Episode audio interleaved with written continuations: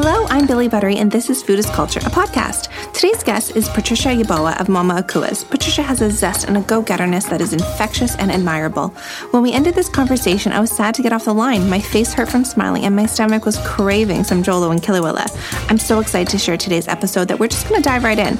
It was such a great layered chat that if you stick around to the end, I would love to share with you some of my thoughts. Enjoy. Hi, Patricia. Thank you for joining me this evening. I'm so excited to have you here. Thank you for having us, Billy. Um, Mama Akua is really happy to be here too. Amazing. I'm so excited she's there. she's not here, actually. She's at home, my mom, okay. but we're here to, I'm here on her behalf also, just to say our story. I love it. I'm so excited. So, how would you describe your cultural background? So I'm Ghanaian. I was born in Ghana. My mom is born in Ghana too. We're from the Ashanti tribe. Um, so uh, in Kumasi, which is like another like another city in Ghana. Um, so we, I was born there. I left Ghana when I was six. Um, we used to live in the States in Virginia, and I moved here when I was 13. And my mom um, is a Canadian citizen as well. So she had lived here previously, and then she moved to the States for a while with my dad, and then she came back when I moved here with her. So you've kind of lived in a couple different places. Yeah, we have. Do you remember being a kid in Ghana? Yeah. Um, so my mom, when she was in Ghana, like she left when I was about uh, four. Um, so she left to come to Canada. And when she left, I was kind of like there with my aunts and uncles. But I remember when my mom was around, um, my mom used to sell, she used to be a seller of like uh, clothes and, and stuff in the market. So I remember she, when I would go to school and she'll pick me up after and just remember small little memories of her, whether buying me kelewele, which is on our menu, on the home, um, or just being around my aunts and uncles. Um, those just like family is mm-hmm. And would you say that's sort of like your first memory of food?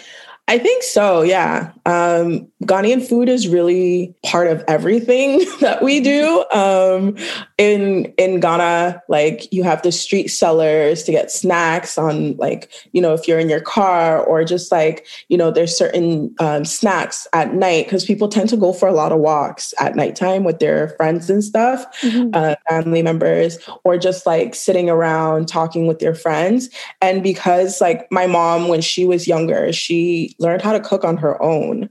My nana used to be a trader of like uh, textile and fabric. So she used to be on the road a lot. And my mom was left with her dad. So she started learning how to cook really early.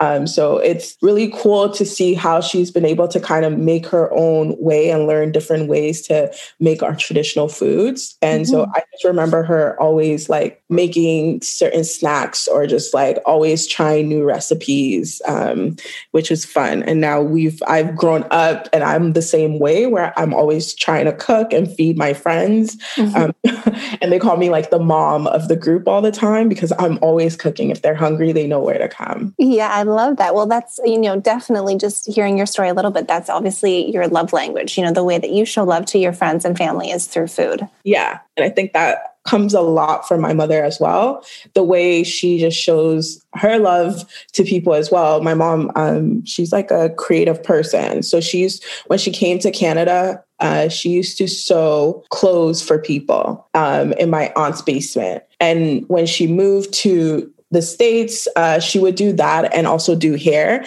And whenever people would come into our house to do their hair, or if they were picking up something, she always had something cooking. So she would either be like, let me make you a plate, or you should try this. And, you know, like sharing our culture with people has always been important mm-hmm. to us. So it's really cool to see how much she just kind of pickpockets that and then start conversation. Even if like the person is quiet, if she's like, oh, do you want some jollof? That changes the whole conversation and tone. So it's like, like, oh yeah, I want to try that. I've heard of it. I've never had it. I would love to try it. And then that moves the conversation into, oh wow, this is so good. Like, how do I make it? Or how can I order it? Or, you know, so it's been those type of conversations growing up. And now it's kind of merged itself into what Mama Akua's is right now. Well, I love it. And I was just reading some of the posts and I read that post that you had written that your mom used to do women's hair and sew clothes. And then you'd come over, people would come over and the women would kind of hang out and eat. And it would just be this like wonderful restaurant, beauty salon. Just, it just sounded so wonderful. And I was like, I want to be there. I want to sit in that room. I want to hang out. and it's just, you know, clothing and or just like the visual beauty of all of that. Just I, you know, you painted such a beautiful picture. I love it. Thank you. Yeah. It's it's kind of like it's really cool. I think that I'm a like a, a big introvert, but when it comes to being a part of the community is so important to us. And like I think I've learned that really just from my mom and the people that she's welcomed into her home she's and also just how joyful she is when people just like love the food she's making or if she's just able to put a smile on someone's face and i think that's what has carried through throughout this whole experience Mama Akua wasn't supposed to be a business. It was literally a pop up that was created to bring the community together during a time where we all just felt so drained and not really sure where to turn. Mm-hmm. And we wanted to just bring smiles onto people's faces and let them know that, you know, we are here for each other and, you know, just raise a little bit of money for the community that we can. And it turned into something that I did not even expect. And, you know, I am so grateful for our community and for my friends for being such a huge part of, of this experience as a whole. I love it. So the first pop up, was it part of a market? No. So the okay. first pop up was at Man of Kent, uh, which is my friend's uh, bar on Ossington. And I had gone through like a really hard time. I just left a job that I had put a lot of work into. And I was pretty sad, one. And two, with everything that was going on with the current climate, I just didn't really know what to do. So I was talking to a lot of my friends the same way. And I was like, yo, like, what do we do? Because I'm tired of reading these sad stories. I'm tired of people just realizing that I'm Black. And, you know, I'm tired of hearing all these things. And we all feel so drained. So, like, what do we do to bring us together? Because we can't hang out, mm-hmm. we can't each other like that. So I spoke to my mom. At first, we started, I was like, my mom sews. I was like, Mommy, let's make a bunch of masks and we can donate them. And she was like, okay. And then I thought about it. I was like, I don't know if that's even it. Cause then we donate, but then what's what other thing can we do? So then I was like, why don't we make food? But we had talked about it briefly and then I just like forgot about it. So I my friend Edie, she owns Kachara Jewelry. They're doing a sale right now if anybody's interested. and um, she she picked me up. I was like, I didn't want to see anybody. I didn't want to talk to anybody because I was going through such an emotional time. And mm-hmm. she picked me up and was like, We're going to, I was like, I'm going to go and get flowers because that makes me happy. She's like, Okay, we're going to get flowers. And she showed up at this flower shop um, with me. And, you know, her and I talked and then she took me home um, and she made me lunch and she just, we just talked.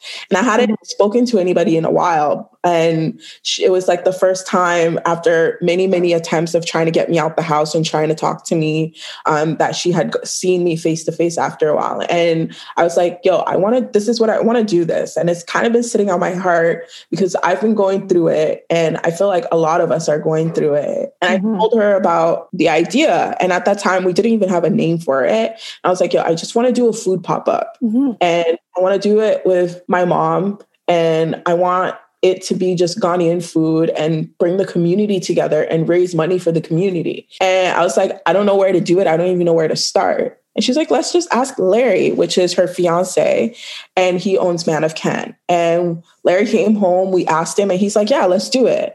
Just come up with a date and we can put it together and, you know, you can use the space. And I was like, what? He's like, yeah. So I called my mom and we talked. And then I called my cousin, Michael, and I spoke to him. Him and I always work on all the projects that I do. So I spoke to him and I was like, yo, I want to put together branding for this, but I want it to be, you know, the aesthetic that I work with. I don't want it to be like, hey, let's do another African thing where it's all in your face and very stereotypical. I want to do it to kind of brand it in a way that I like and not just based off of what, you know, aesthetic people will expect from an African restaurant. Mm-hmm. Worked on the branding and I gave him some um, ideas. We talked about it. And the next day we had the branding done. And then we came up with a date. My mom took some time off work and we just started working.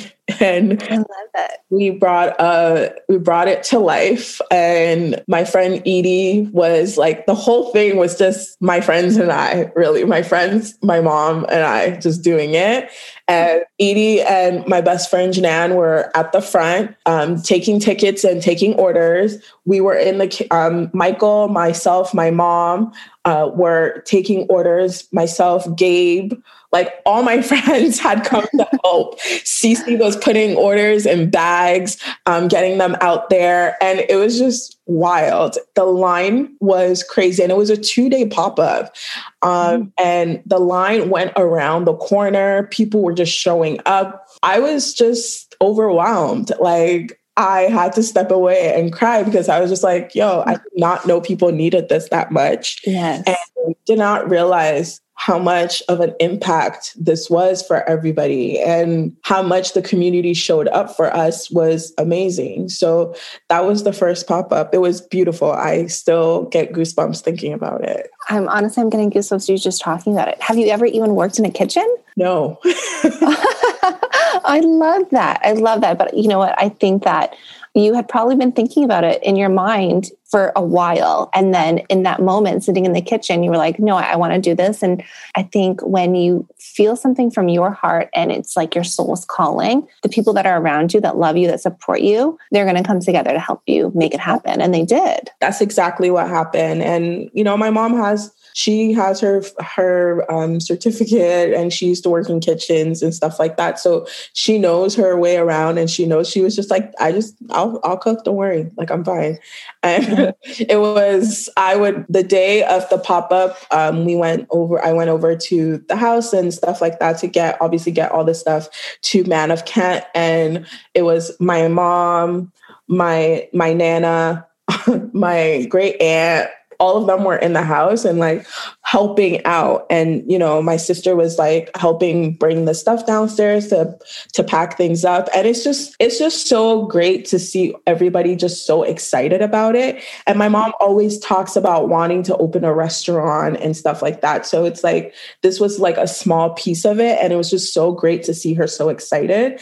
And when she came to the pop-up everybody started cheering for her and she was just mm. like I think she just had to take a moment because she was just like, oh my gosh, no, like I didn't expect all of this. Like people just telling her they love her food, I think just made her smile so much. That's so amazing.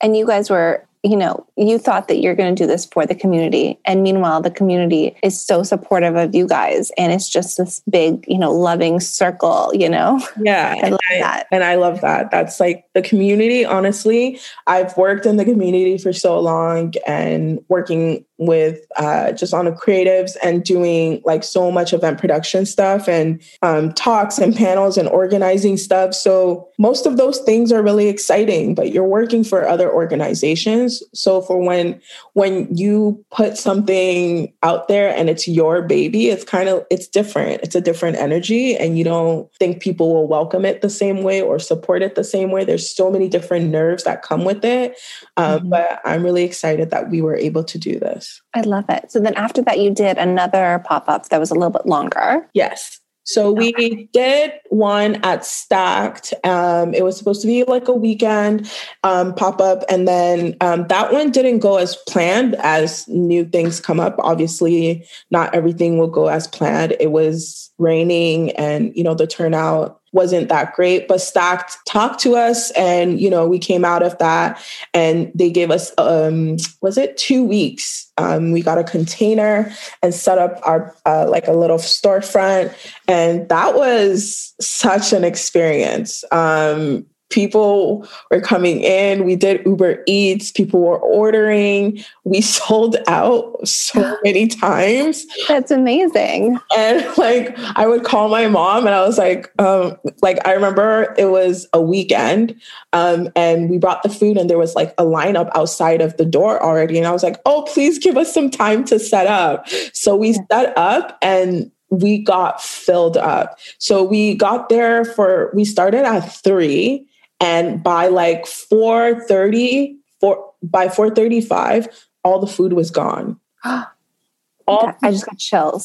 That is amazing. All the food was gone. And I had to call my mom and I was like, Mommy, all the food is gone. And she was like, What? And I was like, literally everything is gone. Like, I don't know what to do. So we had to turn Uber off because like people were still trying to order. Yeah. We have no food. Like, I can't like turn it off. Let's figure out what to do.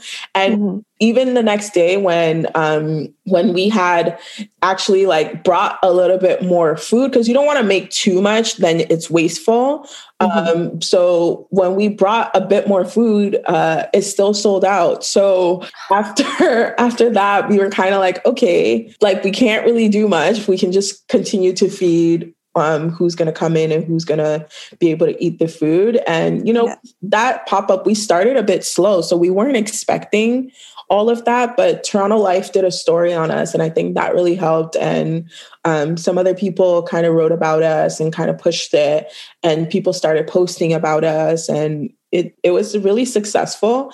And mm-hmm. we're hoping that you know that can continue um, because I went to Ghana. We went to Ghana for my mother's um, mom's funeral um, my nana passed away, so we had to go back to Ghana to have her funeral, and we were gone for from November, um, and we wow. came back January. Um, so we're just getting everything set up now, looking for a kitchen, and you know to start back up again. So we hope that that excitement still stays. Yeah, that was definitely my next question: is where do you go from here? What's yeah. the next? What's the next thing? Yeah, like we've when my mom was in Ghana, she learned how to make small, like, um, there's a drink called like I think Jamaicans call it sorrel, and then mm-hmm. call it sobolo.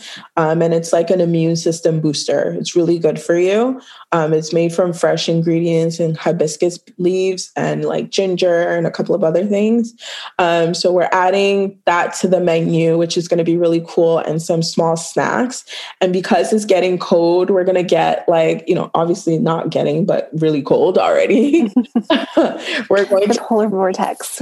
exactly. It's like an ice outside all the time now. So yeah. people are looking for like, you know, soups and stuff. So we're going to bring, introduce some new items on the menu, which we're really excited about to get things kicked off. But I'm really excited. It's a little hard right now, obviously, because of you know the current climate and everybody everything being closed so we're hoping that we can find a kitchen that um, helps us start um, start the process of everything because I think that's like our number one issue right now. Is it space? Is it kitchen space? Is a kitchen space? Yeah. Well, I'm so excited to see what's uh, all the new stuff, and that drink sounds delicious. I love anything with hibiscus; it's so good. um, do you go back to Ghana often? Yes. Uh, so I go back to Ghana quite a bit because I tend to go back to do different projects when I went this time, I was doing a project called Urban Futures with the UK um, non for profit called Gold Host. And they work with different artists um, and just give them a platform to share their work. So I was producing an art show and workshops and panels. Um, and so I was doing that while I was also working full time here. So, wow. so I go back to Ghana quite a lot to do projects like that. So we we worked with five artists, and then we also did a panel um, talking about urban future of art in Ghana and where it's going on a diaspora level as well as on a local level. Um, and then we also had workshops with two high schools. They call them secondary schools as well, where they came and kind of like we gave them different uh, different things to use to create art, but also talk about where they see the future of art going. Um, you know, like when it comes to the creative aspect of things and art, Accra, which is the, you know, the capital of Ghana is welcoming a lot of art and they've been written so much about the art scene going on in Ghana, which is really cool, mm-hmm. but there's not a lot of funding going into it. So it was great to have those conversations and talk about the urban planning and what things like that look like. Um, so that's what I worked on while I was home this time. And I might be going back um, in May uh, to do that again. So we'll see. Wow. May will be here before we know it. So that's fun. um, have you, so you moved to Virginia originally, you said? Yes. And do you have you ever gone back since you've moved here? Yes, I go back often. My uncles and my cousins live there.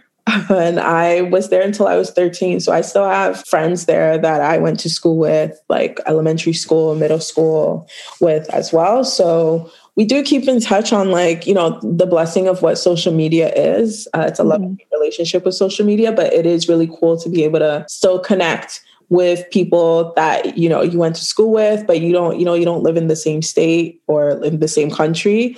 Um, so we're able to connect. And my cousin who i'm really really close with she lives in in virginia still. She still lives in the area that we grew up in and everything. So i tend to go back a lot. I, I went i went back last year a couple of times actually. So i, I go back quite a lot yeah. That's amazing. And i mean you know did you where did you grow up in toronto? What area? I grew up in scarborough. Scarborough. And i went to uh, joseph brant and then i went to sir wilfrid laurier for oh, wow. Yeah. Um, i was going to ask because i'm obviously i know you know toronto and scarborough are a bit more multicultural. Did you find virginia to be multicultural growing up? Um. the area that I, the school that I went to, I mean, you have a lot of Black and um, Spanish speaking people, and you have.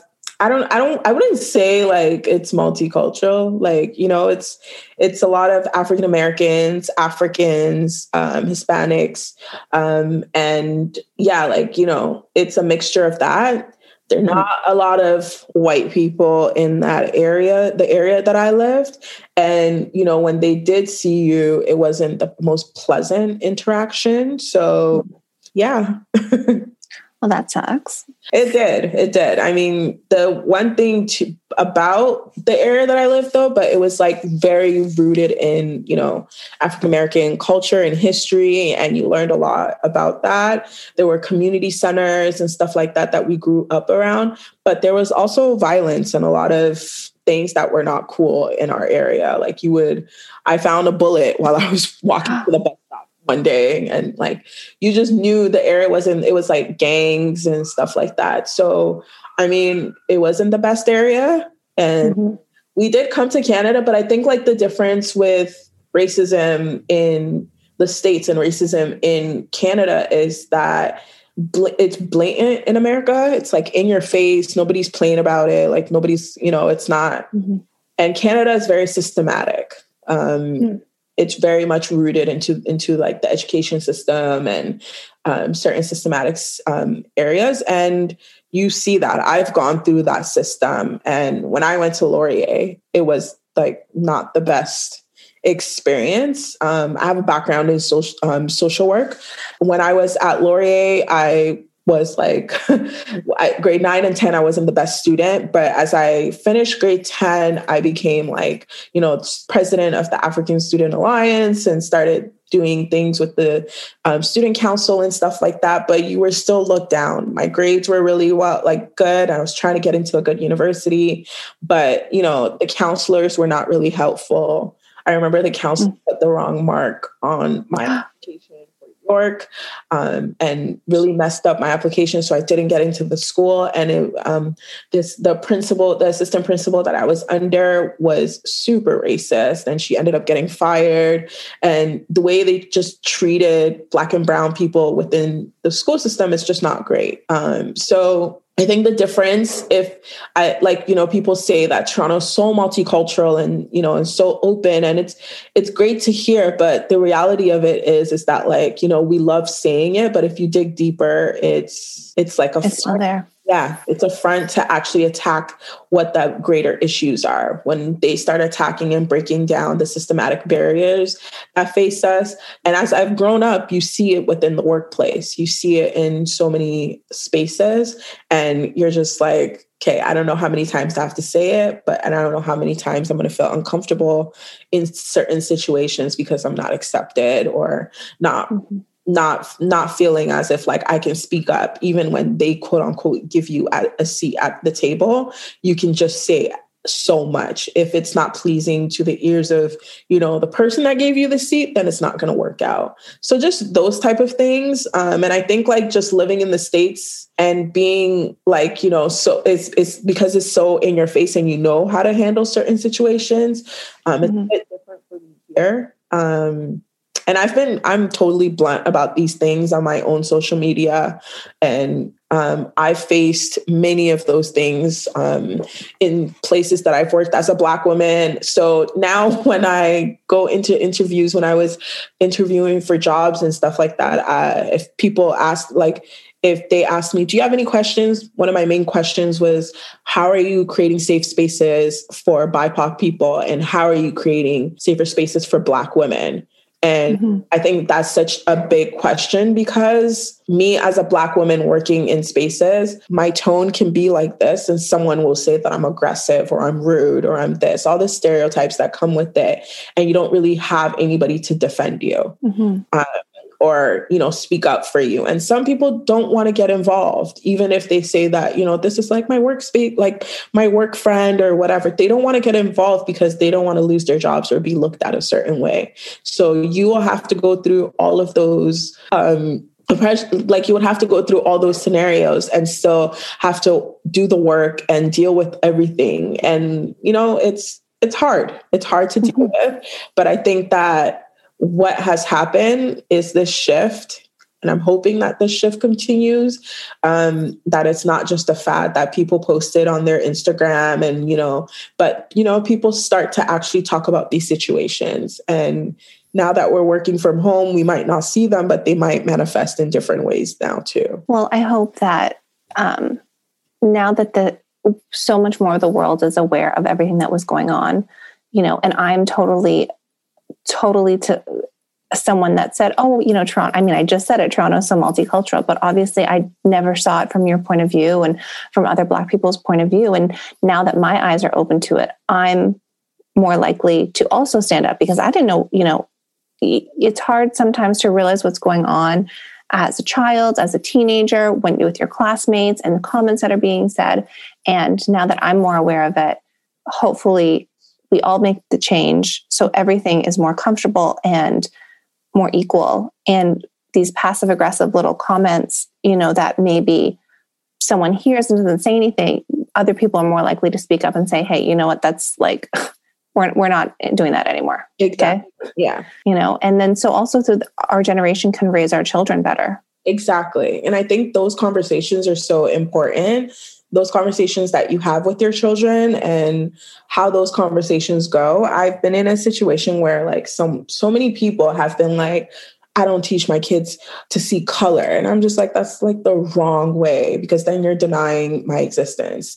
And it's so important to actually have those conversations and uh, actually tell them that there is a difference because they need to see that difference. And when you see that difference and you see how people are treated differently as well, then you're able to actually be in a situation to speak up and use your privilege to be able to do speak up for those situations.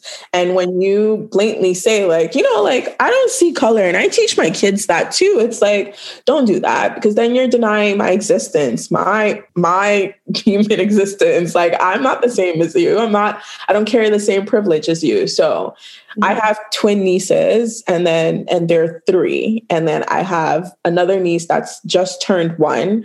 And you know, like I have we have those conversations. We talk about that. Like mm-hmm. Zara and Zaya know that they're two black princesses and when they're watching disney cartoons you're not the same as mulan you know so mm-hmm. we have those conversations and we have to have those conversations and i think like you have to start early Um, sure. Because that's just the nature of the world. We can't just go blindly into it, being like, I don't see color and I don't, I have black friends or this, that. That does not excuse you from anything. For sure. And I think that, you know, growing up in the um, 80s and 90s, my parents didn't, you know, that was kind of the conversation. We don't talk about race, we don't talk about other people's religion. Everything is celebrated, and they felt as though that they were leading by example in the industry they work in. It it is pretty multicultural, so you know they had friends from of every color, and I think that they did me and my brother a disservice by not speaking about race because we just went to school and my best friend growing up was black and i just didn't think you know, I just assumed that we both had the same childhoods and people treated us the same because we went to the same school and we had we were the same age. And we used we used to we jokingly that we used to say we were twins because we had the same winter jacket. And it was so naive but I didn't know any better because my parents in that time were like you know, we don't see color, everybody is the same. But the reality of the situation is we have this generation now of 20, 30, 40 year olds that were like, what are you talking about? There's no racism, especially in a city like Toronto, um, that we look around and, you know, it is visually multicultural, um, especially in certain neighborhoods. But when everything started happening, I felt like such a moron. I'm like, why didn't my parents have these conversations with me? We need to start having these conversations. And um, I mean, that's why the podcast sort of started because I was like, how do I talk about races and different cultures with with my three year old? Um, and that's I was like, well, I love food, so let's talk about food.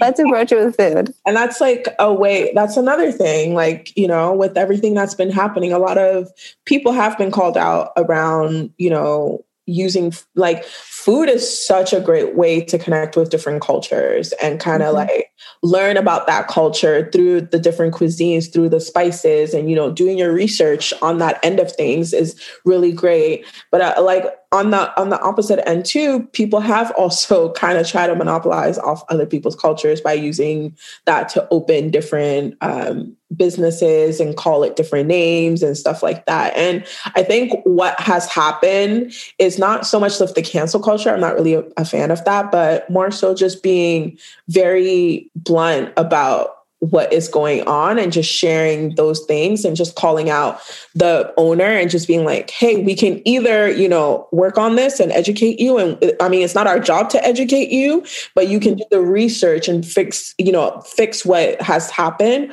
or you know you can get a lot of people commenting on your work and the things that you're doing and it might not go too well for you but mm-hmm. i think it's up to the person that is moving that business or doing that to be able to do their research and make sure that they're being authentic and telling the story properly and not you know being sidetracked by money or clout or any of that. And i think that storytelling is so important because that's how people relate to you you know? So if you're for sure. into it with like a clear heart and actually wanting to learn about the person's culture and doing your research and your due diligence to be able to kind of connect on on those levels i think that's where you'll see that you don't have to beg anybody to like be part of your restaurant or you know buy your food. It would just come naturally. Mm-hmm. well and even beyond um, having a business i think that as humans we all need to learn a little bit about everybody in the whole wide world because the world is just getting smaller and smaller. You know travel hopefully will open back up. And I find it personally, I find it so ignorant when someone visits a country and they don't take the time to learn some things about that country. And same thing at a workplace. If you're you know work best friend is from a different culture why not listen to some stories or listen to a podcast about their culture or read a book so that you have a little bit of common ground and that's why i love food because everywhere in the world people sit down and enjoy a meal and break bread or i love that, that you said that people go for snacks and long walks together at night like that to me is oh, sounds so wonderful right now to walk down this street with a friend and chat and have some food um, and i think that food really unites us all it does. And I love like when you go to Ghana, I like there'll be a time like around seven or so where all the regular shops that you see in the day close out. And then what you'll see come out is like um the indomie. And indomie is like you know um Mr. Noodles mm-hmm. they have here. The brand that they have is Indomie in Ghana. And they'll make the noodles in a way and they'll add like veggies and like egg and stuff. And that can be like a midnight snack. And they sell that only at night, which is really funny. And mm-hmm. they also sell like bread and egg, like fried egg with bread, like freshly baked bread on the street. They have like kelewele, which is like spiced plantain. And I love Kelewele so much. Um, so they sell it with like peanuts. So there's like certain times in the day that you'll find a certain snack. And there's certain you start to like be like, that lady at this corner has the best Kelewele. That so you like you start to figure it out. And then there's like kebabs or suya, and you find those things, and that's what you start to love. But one thing that I do love as well as like when people come into Ghana, they have like that one thing that they have to have right away, mm-hmm. no matter where you're coming from in the world. My favorite thing is kebab. I love kebab. You can get it here, but when I go to Ghana, the way they make it is the way I like it. So I love like when my friends who are not from Ghana come to Ghana and then you get to explore all these types of foods and that's how they start to connect and start to ask questions. Although they might have tasted it here from my mom or something, it's like, yo, I went to Ghana and I tried this and I can't stop. I can't stop eating it. Um, mm-hmm. And that's like, I just love sharing that part with them as well. And I, I think it's the same way. So just bringing those type of connections back to Toronto and getting people to feel the same excitement and love for it, I think is really amazing. Well, so you said your favorite food and what you crave when you get back. Um, but when you're here and you're celebrating something, um, or it's a birthday or a holiday, is there something that you always ask your mom to make special? Mm, for me, um, I'm so picky. my birthday just passed um, last weekend, and I, happy belated. Thank you. Um, like my favorite thing to eat, we we had this on the menu is um, rice balls with peanut butter soup. Oh, that sounds so good. I love rice balls and peanut butter soup, and I like my mom the way my mom makes it. Um, we had it, we have it on the menu as well um, for Mama Akua's, but it's just so good. And she you can use different type of proteins for the soup. Um, so yeah, that's like my favorite thing. And in Ghana, we usually get it on Sundays, and there's like a spot that you go to get it from. And when you go, there's like a long lineup, like a huge lineup. I that's that's like my all time favorite. so what's in it? Like what, what's in the soup? What protein do you prefer? Um, usually I like chicken. Um, so there is like a harder chicken. Um, it's not the soft chicken drumsticks that you get. It's like the harder chicken would be like when you get chicken wings, for example. Um, mm-hmm. And then there's um, it's tomatoes, it's onion, the base of it, um, tomato, onions, garlic, ginger, and then you have you make the base of it but then you get peanuts um, my mom will get non-salted peanuts and she'll grind them or she'll go to there's um African shop that just sells um, groundnuts, groundnut, and which is the peanut butter and there's no salt there's nothing in that. It's just flavorless. It's just that you can taste the peanut mm. and she'll put it in water and um, it'll become the paste will turn into like will become watery and then that's what she adds into the soup. Oh, that sounds so good. So she makes it. I'm sure i've made mistakes on the process there but um, she makes it and i just love it. And then you make the rice balls and it's like sticky rice um, that you pretty much use. Uh, you can use jasmine rice and you use a lot of water to make it. Um, and then when you're done, you it's in the rice cooker, so you kind of take it out and make it into balls, different balls, and then you can just go and grab the ball, grab some soup, and you know enjoy. That sounds so good. Oh my goodness, it's really good. really, really good. Okay, so we need to get your kitchen stat because I need that now. Um, what would you say to someone that is maybe in Toronto and they're like, okay, I need to have um, a dish from Ghana. Like, I need to know mm. what the flavors are all about. I would say come to Mama Akua's, ask for jollof because mm-hmm. that's like a Ghana staple. Um, or ask for red red or ask for waakye and you will pretty much be hooked after that. Would you say that there's like a signature spice or a signature flavor to, that to you is very traditional? Um, no, I don't think so. I think like the special thing about Ghanaian food is that we use pretty much like a lot of the same spices for things. Like our bases are like peppers, ginger, little bit of garlic. Um, so we the basis of things is like is there and it's it's kind of a staple in each meal. I think what makes it flavorful is how it's added in and what you're using for each of them. Most of our meals are vegetarian based, and then you can add in protein, which I think it's also an added bonus. Um, like majority of the foods that I'm talking about, you don't even need protein. Like the red red is like stewed beans with palm oil and you you you eat it with fried plantain. The balance of the mm. sweet and the the palm oil and the beans in it, it it fills you up so much, um, and it tastes really really great. And then when you think about like jollof, jollof is like stew cooked in rice I mean, sorry, rice cooked in stew.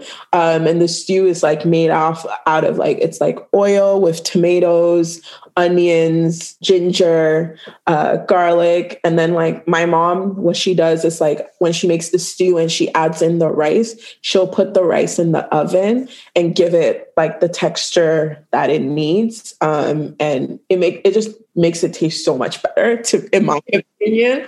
But uh, yeah, I think it's just like the way it's made. I think when you make food like that and it's like if you rush it, you will taste it. Mm-hmm. And I think it's just like the way it's made is so important and how it's made. A lot of people have commented that like our our food makes them feel like they're at home and they're like it's being made by their mom, which is really great because it's like we want you to think like that. We want you to feel as if like, you know, this is a home cooked meal. Mm-hmm. And a lot of people that live downtown, I mean, you don't live from you don't live at home and especially if you're Ghanaian, you might not live at home or your parents might still be in Ghana or you're here for school, whatever that may be. So I really love that people always say that and feel connected back to mm-hmm. home. I love that. That's amazing. Okay, so when's the cookbook coming out? I don't know yet. We got to find a picture first.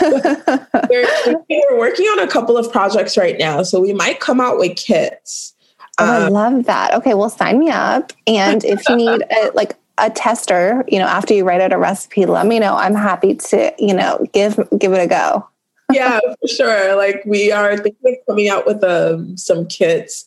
So like, you know, if you want to make jollof, we'll get all the groceries for you and stuff like that and put it in the kit with the recipe. And then, you know, you you go ahead and do it, or you can book some time with us and we can teach you how to make it. Um, oh, I love that. Like the, those Zoom kitchens. Exactly. Yeah. I love that. Yeah. That's perfect. Okay, so I want to hear more about your girlfriend's jewelry line. Is it, would you say it was Qatar? Cuchara. Cuchara. Okay, so like share her handle so everyone can go get themselves some jewelry. Um, so it's Cuchara um, jewelry on Instagram. Um, her name is Edie. She's one of my best friends. Um, and I love her jewelry. I wear it all the time. I'm wearing some right now, actually. I'm wearing her earrings, but Cuchara is spelled C U C H a R A and then jewelry. Um, and she's on Instagram and they're having, they just had a sale, but she has great jewelry and, you know, she's been able to build this on her own. And now she works with our friend Chloe and they do, um, they do the digital marketing on it. And I just love the storytelling that she does um, with the jewelry. And it's, it's not just about the jewelry, it's also about community for her too. So you'll see that they do, um, these pieces on different women in the city um, and they just give them um, a platform to talk about what they're doing what they've done what their favorite pieces might be. I've done it before. My friend rue who um, luann who does ruru baked has been on there before as well. Um, so yeah i love i love Cuchara. all my jewelry is from her not because she's my friend but because i actually love the pieces And then if people want to follow along um, to find out when the next pop up is and when all of the good stuff, the kits are coming out, how can they follow you on that journey? Uh, they can definitely follow us on Instagram Um, our handle is Mama Akua's. All of the updates will be coming up there. Um, we've been quiet for a little bit because we've been out the country, but we're starting to pick up again. If you're interested, please go on, sign the petition for the small businesses that can't get any relief uh, or resources right now. If they started the business in 2020, sign the petition. My, my girls at Make Way um, created the petition, Abby and Shelby, and it's just helping businesses like us. They started in 2020 as well. And with the pandemic and everything going on, because we started in 2020, we don't get access to the resources that everybody else is going to be having access to. Wow. And that's huge. I mean, I feel like during this whole thing, small businesses that are in the community they're doing such good work they're the ones that are the most um, the most at risk right now and the ones that are receiving the least amount of funding. Exactly. And you know like if you've rented space or if you've done you've you have like things to pay for like employees and stuff like that like you don't get access to these relief funds at all. So it sucks obviously especially because other people are able to apply for it um, and you know with so many small businesses closing down um, and just trying to stay afloat, this would be really helpful for sure. And I think maybe a lot of people don't know too, it's really expensive to rent a kitchen. Yes. And to have access to a kitchen. And our rules, especially in Ontario, are a lot stricter than anywhere else really in North America. And there's so many different regulations that have to be in place. So businesses like yours that need to have that kitchen and need to have you know just the money and infrastructure to accommodate all that. And you're doing amazing work. You're feeding the people. So you should have access to that. Like hopefully something will happen but we're just like super excited to kind of get things started and push forward. So hopefully that happens. But in the meantime you know sign the petition and just uh, support us. There's a, a bunch of businesses that really need that petition to move forward for sure. Then how can people follow you me, I have my Instagram is it's Sansa's Bar. I'm on there. You can it's S A N S X E S P O I R. You can follow me there. Um, I just post like whatever. the most beautiful photos ever.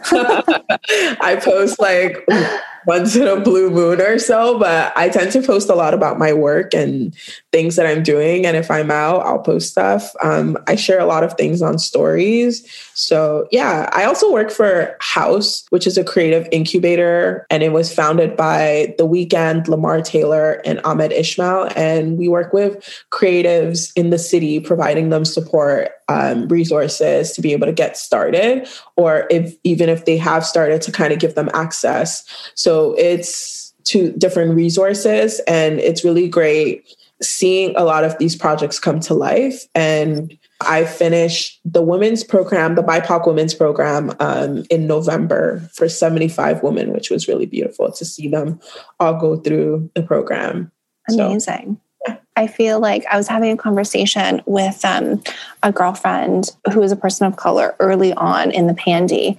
And we were saying, you know, we just felt like so much turmoil. And I was like, you know, it's almost like a good thing. At this point, the whole system needs to come down and we need to rebuild it from the ground up. And, you know, we were like, yeah, but, you know, there's been opportunities in the past to to start to dismantle some of these systems and it just never really happened and i feel like so we had so much momentum in the summer and i really hope that people just keep going and we keep pushing because to me, there seems like there's a glimmer of hope. Um, how do you feel about everything that's sort of going on right now? I feel like I feel like right now is the time for everybody that was hyping before about, you know, you know, if you didn't know this fact or you didn't know about this community or if you didn't know about these resources, I feel like, you know, it's kind of died down, but this is the time for you to actually do the work. I want to see you doing the things that you said you were going to do in like in March or whatever. Um, I want to see those things happen.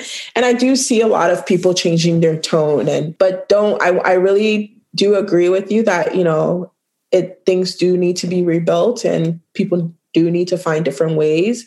And I think those things are happening. Um, those conversations are happening. People are, you know, looking at themselves and checking themselves a bit more. And I hope those things continue to happen. And I hope those con- conversations don't die down. And I really want to see, I don't know what post COVID is going to look like, but I'm really excited to see the aftermath of what happens and how people come out of this. Mm-hmm and how we're able to rebuild and pivot. And I think that's going to be a huge thing. For me personally, I've made a lot of changes. Mm-hmm. Um, I've had to. It's not like you have a choice. And I'm hoping that, you know, this new year pushes us a bit further in having deeper conversations and making the changes and, you know, making sure that like we feel heard from my perspective and creating a space, creating safe spaces for BIPOC people and also creating safer spaces for, you know, different conversations to happen in all paths. And I think that's the conversations will happen, but I also hope that they're followed by actions. And I for think sure. that's going to be important. Well, and I mean, just on such a small scale, I know so many parents, especially now, are thinking back to what we learned in school and selective history and the way history was sort of glossed over in certain parts or rewritten at certain parts. And there's no more of that. You know, the hist- history needs to be taught to our children. And only from knowing history the way that it happened can we grow and move forward and become better people and more knowledgeable people. Exactly. Exactly. And making a better world for your two niece princesses. yeah, like we're a family of just girls and women. So it's just um, my sister has two twin girls. They just turned three in December, and my other sister has a one year old. And then my cousin has like a daughter as well. So they're all around the same age group. so I'm telling you, those women are going to change the world. My daughter is one, and she is feisty, and she already tells us what's what. So. tell people don't touch my hair. Like, no, you're not allowed to touch my hair. Oh, I'll dress my daughter and she'll like shake her head venomously no and she'll point to what she wants. And if it doesn't happen, like this girl's throw is amazing. I want to get her into softball. yeah. Like they are, they're very, I feel like the, their energies are different already. So I'm just like, super excited to see how they grow up to be. But I think it's going to be definitely different because of the resources that they have. And mm-hmm. I'm just really excited to see how they blossom for sure. Totally. I mean, I think that generation is going to going to change the world. Definitely. And we have to lay the ground foundation for them. Exactly. okay. Well, we're going to wrap it up with just some lighthearted little fun if you're game. Yes. Okay. So, uh, a couple rapid fire questions water or land? Ooh, land. Apple or pineapple? Pineapple. Favorite drink? Uh, sparkling water. mm. Okay, so I want you to imagine that you're in a cafe anywhere in the world and you hear the clicking of glasses being cleared, people chatting, maybe there's some music going on in the background. What city are you in? Zanzibar. Where are you? Are you inside or outside? I'm outside. And what are you drinking? Mm, some cocktail. And are you eating something? like a virgin cocktail. I'm having, I, I would say I'm at a beach, so I'm having some type of fish. I don't know. Mm. Yeah, some fried fish. I like fried fish with some type of pepper. Mm, delicious. And who are you with? I'm with myself. I travel alone a lot, so I like to go places by myself. I think that's the best way to experience a city. Yeah. I love that. Okay. And if you were to pick a food to describe your personality, what would it be? Oh, that's a hard one. it always stumps people. I'm going to say Kelewele. And Kelewele is like the Ghanaian snack that I keep talking about. Yes. Um, it's like spicy on the outside and you think it's all sweet because um, it's plantain.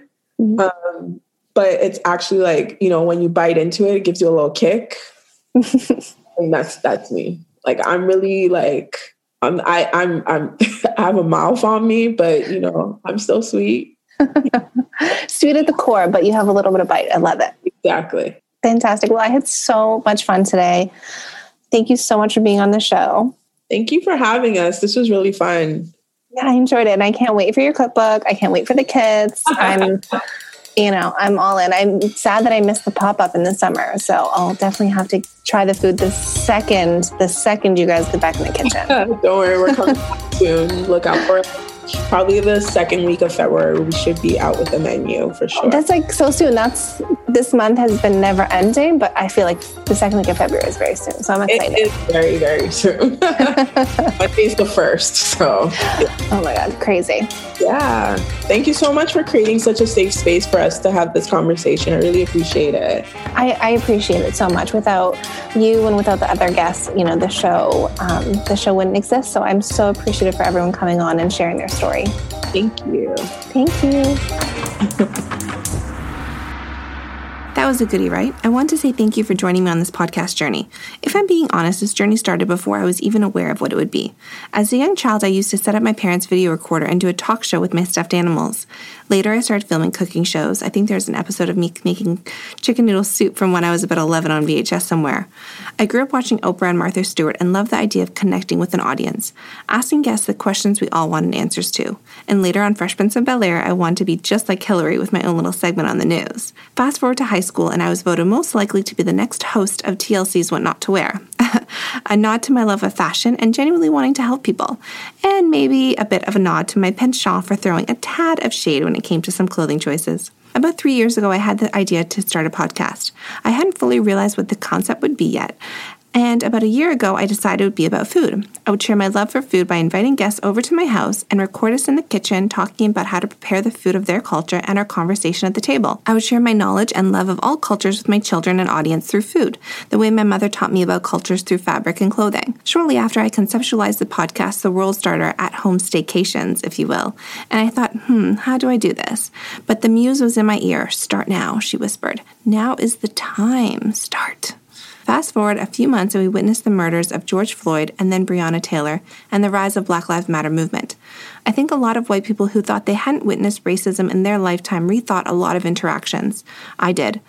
I could have spoken up more. I could have used the privilege I was born with more. At times, I didn't see it that way. I didn't understand that even if we were all at the same table, we didn't have the same chair. Or if we were all at the starting line, they weren't all in the same spot. I always thought of privilege as being born with a silver spoon in one's mouth, yachts and private schools and such. Now I know how off I was. Cut to this podcast. This is episode 13, and with each episode, I learn, I enjoy, my mouth waters listening to the guests talk about food, my heart warms hearing about their childhoods, and sometimes things I've thought of as truths get challenged. I try and push myself to grow when I'm challenged. I love today's conversation for a couple reasons. One, Patricia is lovely. She's a great conversationalist, which is a lost art in my humble opinion. Two, she loves food. Food is a connector for her. It connects her and her mother, her to her home country, her heritage, her culture. It connects her to her community, and the way her family and friends rallied to make her dream a reality is so wonderful. Third, and most importantly to me, this is the very reason I started this podcast.